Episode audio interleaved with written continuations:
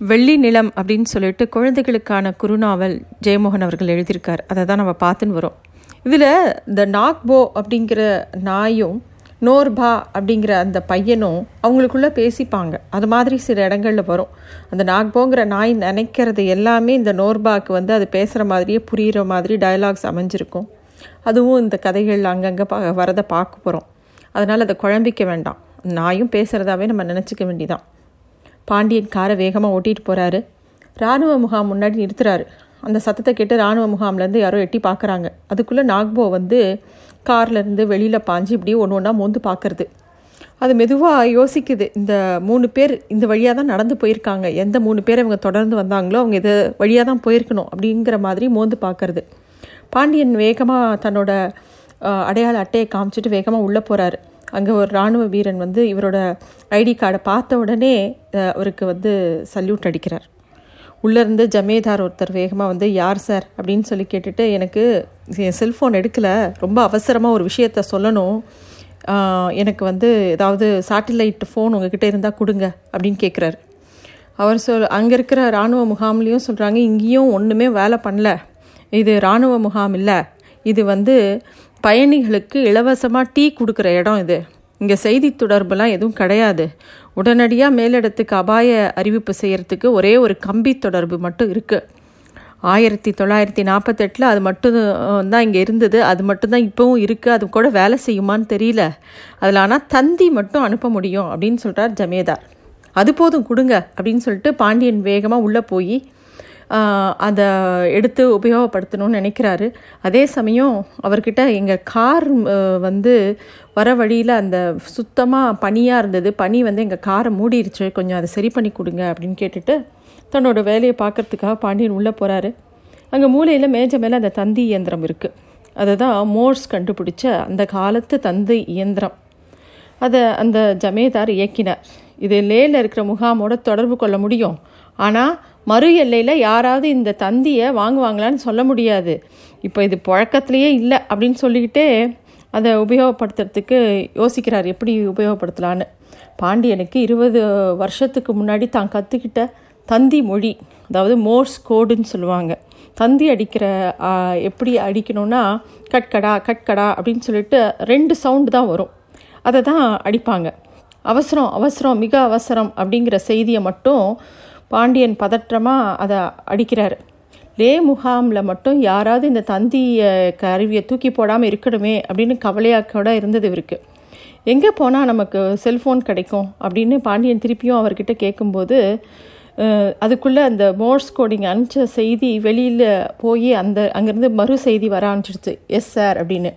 உடனே இவர் திருப்பியும் தந்தி அடிக்கிறாரு. நான் கேப்டன் பாண்டியன் அப்படின்னு சொல்லிட்டு தன்னோட ஐடி நம்பர்லாம் சொல்லிவிட்டு முக்கியமான செய்தி உடனடி ஆணை அப்படின்னு சொல்லிட்டு இது வந்து கர்னல் மகேந்திரனுக்கு டாக்டர் நரேந்திர விஸ்வாஸுக்கு பாதுகாப்பு அளிக்கணும் அப்படிங்கிற செய்தியை மட்டும் பாண்டியன் வந்து அனுப்பிடுறார். அனுப்பிச்ச உடனே அவருக்கு அப்பாடா நிம்மதியாக இருக்கு. ஏன்னா எந்த செய்தியை சொல்லணும்னு நினச்சாரோ அதை சொல்லியாச்சு. அப்புறமா அந்த ஜமேதார் டீ சாப்பிட்றீங்களா? இங்கே டீ நல்லா இருக்கும். அப்படிங்கும்போது எனக்கு வேண்டாம். அப்படின்னு சொல்லிட்டு அந்த என் கூட வந்திருக்கவங்களுக்கு வேணால் கொடுங்க. அப்படின்னு சொல்லி சொல்கிறாரு க டீ வேண்டான்னா கவா இருக்குது சாப்பிட்றீங்களா? அப்படின்னு அவர் கேட்கவும் சரி கவாவும் வேற என்ன இருக்குது அப்படின்னு கேட்கும்போது மோமோஸ் இருக்குது அப்படிங்கிறாங்க. மோமோங்கிறது நம்ம ஊர் குழக்கட்டை மாதிரி உள்ளுக்குள்ளே வெஜிடபிள்லாம் வச்சு இந்த மோமோ இருக்குன்னொடனே அதையும் பாண்டியன் சாப்பிட்றாரு.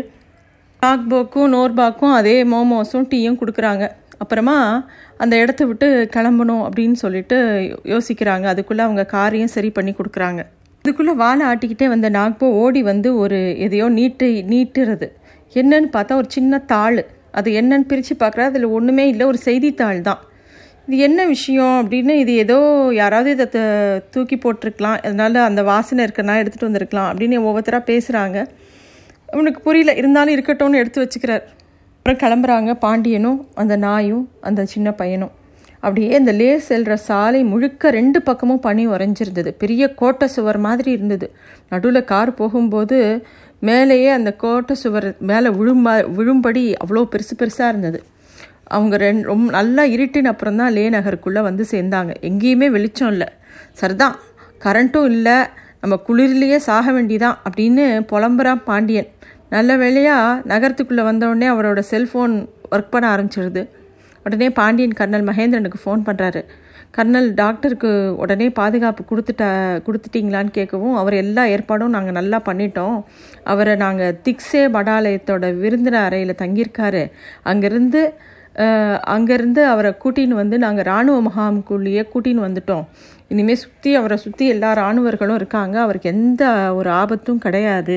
அப்படின்னு மகேந்திரன் சொன்னோடனே அப்பாடா அப்படின்னு இவருக்கு இருக்குது அப்போது ஏன் டாக்டர் நஹரேந்திர பிஸ்வாஸை கொல்லணும்னு அவங்க நினைக்கிறாங்க அப்படின்னு நோர்பா கேட்குறான் அதுக்கு நடுவில் அந்த நாய் நல்லா கொரட்டை விட்டு தூங்கின்னு இருக்கு. அப்புறமா நம்ம எதுக்காக அவங்கள தேடி போனோமோ அதே தான் காரணம்.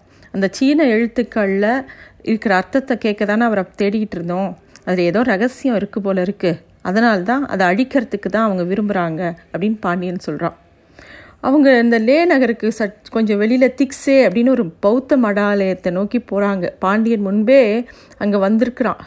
அங்கே திபேத்திய பௌத்தத்தோட கெலுக் அப்படிங்கிற பிரிவை சேர்ந்த அது ஒரு மடாலயம். ஒரு குன்று மேலே அது இருந்தது.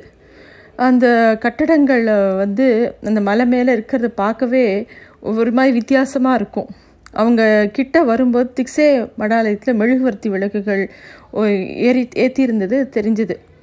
அது கீழே தான் அந்த இராணுவ முகாமும் இருந்தது. வாசல்லையே அந்த இராணுவ முகாமோட தலைவர் இவருக்காக காத்துட்டு இருந்தார் பாண்டியன் வந்தவுடனே சல்யூட் அடித்து வாங்க வாங்க உங்களுக்காக தான் டாக்டர் வெயிட் பண்ணுறார் அப்படின்னு உள்ளே கூட்டிகிட்டு போகிறாங்க அவருக்கு ஏதாவது ஆபத்து ஏதாவது இருந்ததா? அப்படின்னோடனே அதெல்லாம் ஒன்றும் இல்லை. நாங்கள் ரொம்ப பத்திரமா அவரை பாதுகாத்துட்டு வரோம் அப்படின்னு சொல்கிறாங்க நேராக டாக்டர் நரேந்திர பிஸ்வாஸை பார்க்கறதுக்காக பாண்டியன் போகிறான் வாங்க பாண்டியன் உங்களை பற்றி கர்னல் மகேந்திரன் நிறைய சொன்னார் அப்படின்னு நரேந்திர பிஸ்வாஸ் ரொம்ப ஃப்ரெண்ட்லியாக பாண்டியன்கிட்ட பேசுகிறாரு அப்போ பாண்டியன் நான் ஒரு சாதாரண ஒரு சோல்ஜர் அவ்வளோதான் அப்படிங்கும்போது இல்லை இல்லை முன்னாடி நீங்கள் இமாலயத்தில் ப நடத்தின சாகசங்கள் ஒரு நாவலாகவே வந்திருக்கே.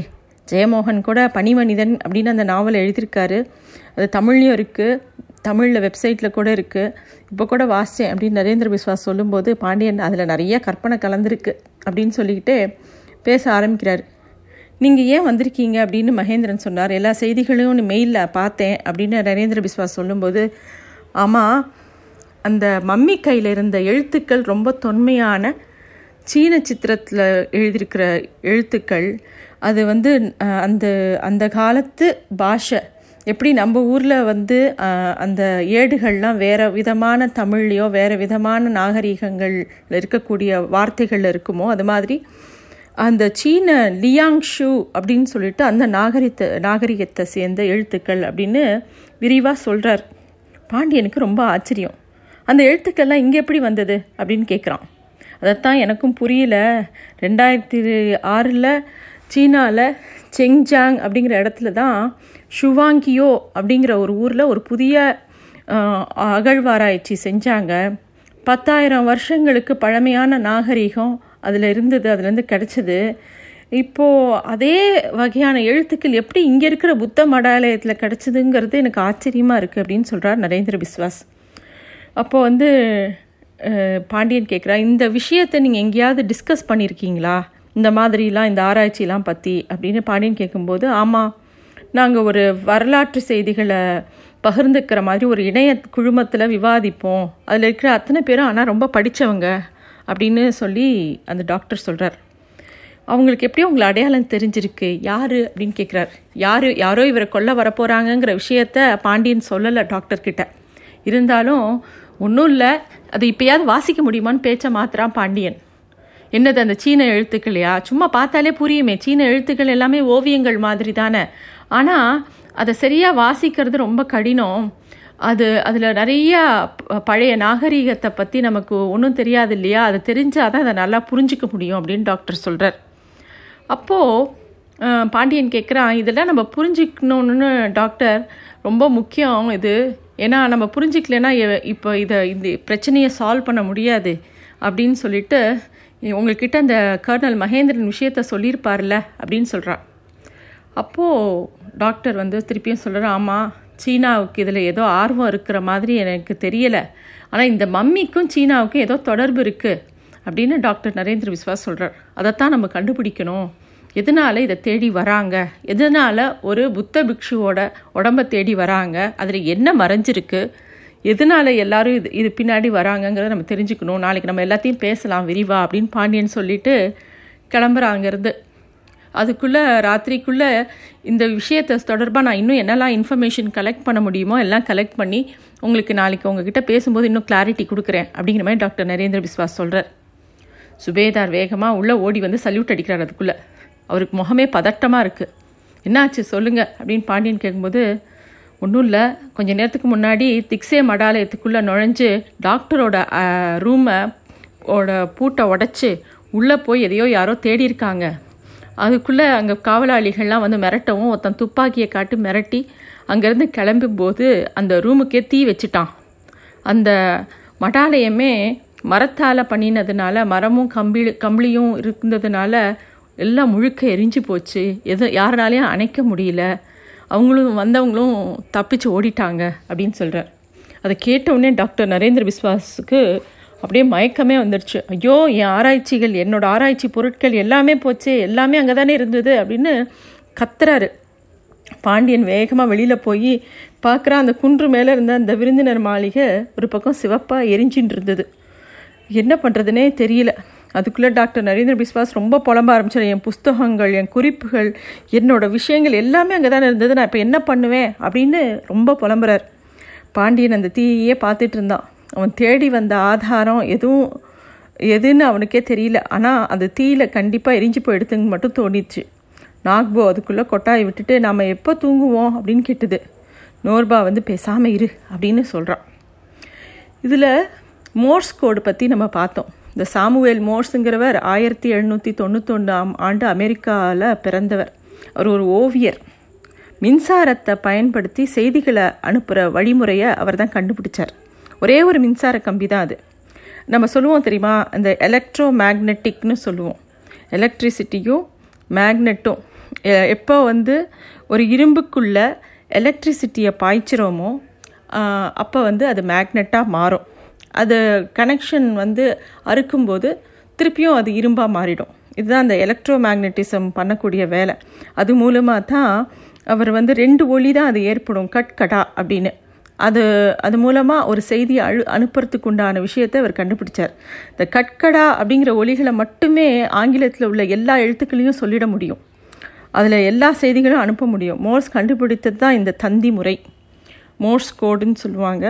எளிய முறைங்கிறதுனால இது ரொம்ப காலமாக நம்ம நாட்டில் இருந்தது. டெலிஃபோன் வந்தப்புறம் கூட இந்த டெலிகிராம் அனுப்புறதுங்கிறது ரொம்ப வருஷ காலமாக நம்ம நாட்டில் இருந்தது. இன்னும் இதை பற்றி நிறைய தெரிஞ்சுக்கணுன்னா கூகுள் பண்ணி தெரிஞ்சுக்கலாம். இன்னும் என்னெல்லாம் ஆச்சு அப்படிங்கிறது அடுத்த எபிசோடில் பார்க்கலாம் நன்றி.